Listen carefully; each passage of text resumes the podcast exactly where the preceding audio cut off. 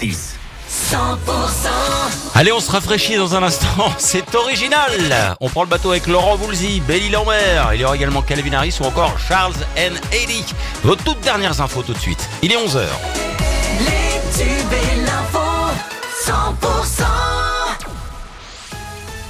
Pauline Chalère, bonjour. Bonjour Wilfried, bonjour à tous. Les accouchements sont à nouveau possibles depuis ce lundi à la maternité de Cahors et ce jusqu'à vendredi. Une astreinte de pédiatre a été mise en place. Pour rappel, un faute de praticien durant ce mois d'août, la maternité cadurcienne a dû fermer ses portes ce week-end. Les accouchements ont dû être réalisés dans d'autres maternités de la région, à Montauban, Villefranche-de-Rouergue et Brive. Un examen du corps a été ordonné, même si tout porte à croire qu'il s'agit bien d'une noyade Suite à cette macabre découverte hier à la mi-journée, le corps de cet ouvrier agricole a été retrouvé à plus de 3 mètres de profondeur dans la rivière Garonne à Castel-Sarrazin. Ce quadragénaire polonais a été recherché depuis la veille quand il était parti se baigner dans le cours d'eau.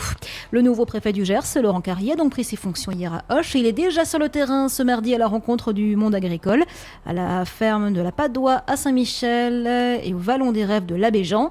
Nouveau visage aussi à la préfecture de l'Ariège. Simon Berthoud, 40 ans, a pris officiellement ses fonctions hier à Foix. Et puis dans le Lot, c'est une nouvelle préfète, Claire Rollin, qui succède à Mireille Larède. Et puis la région et la France qui croulent toujours sous la chaleur. 49 départements en alerte orange, dont l'Ariège, le Gers, le Lot, le Tarn-et-Garonne et le Lot-et-Garonne. Le seuil des 40 degrés pourra être dépassé demain, mercredi. Alors 4, de, 4 départements sont toujours en vigilance rouge, l'Ardèche, la Drôme, la Haute-Loire et le Rhône.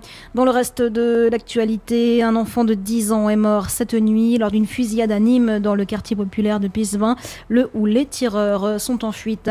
La Russie a affirmé ce mardi avoir détruit un navire de reconnaissance de l'armée ukrainienne en mer Noire, lieu où les attaques, tant russes qu'ukrainiennes, se sont multipliées depuis le retrait de Moscou en juillet d'un important accord céréalier. Puis carnet rose sur la planète People, la chanteuse Rihanna a accouché de son deuxième enfant. La star internationale a donné naissance à un petit garçon début du mois d'août.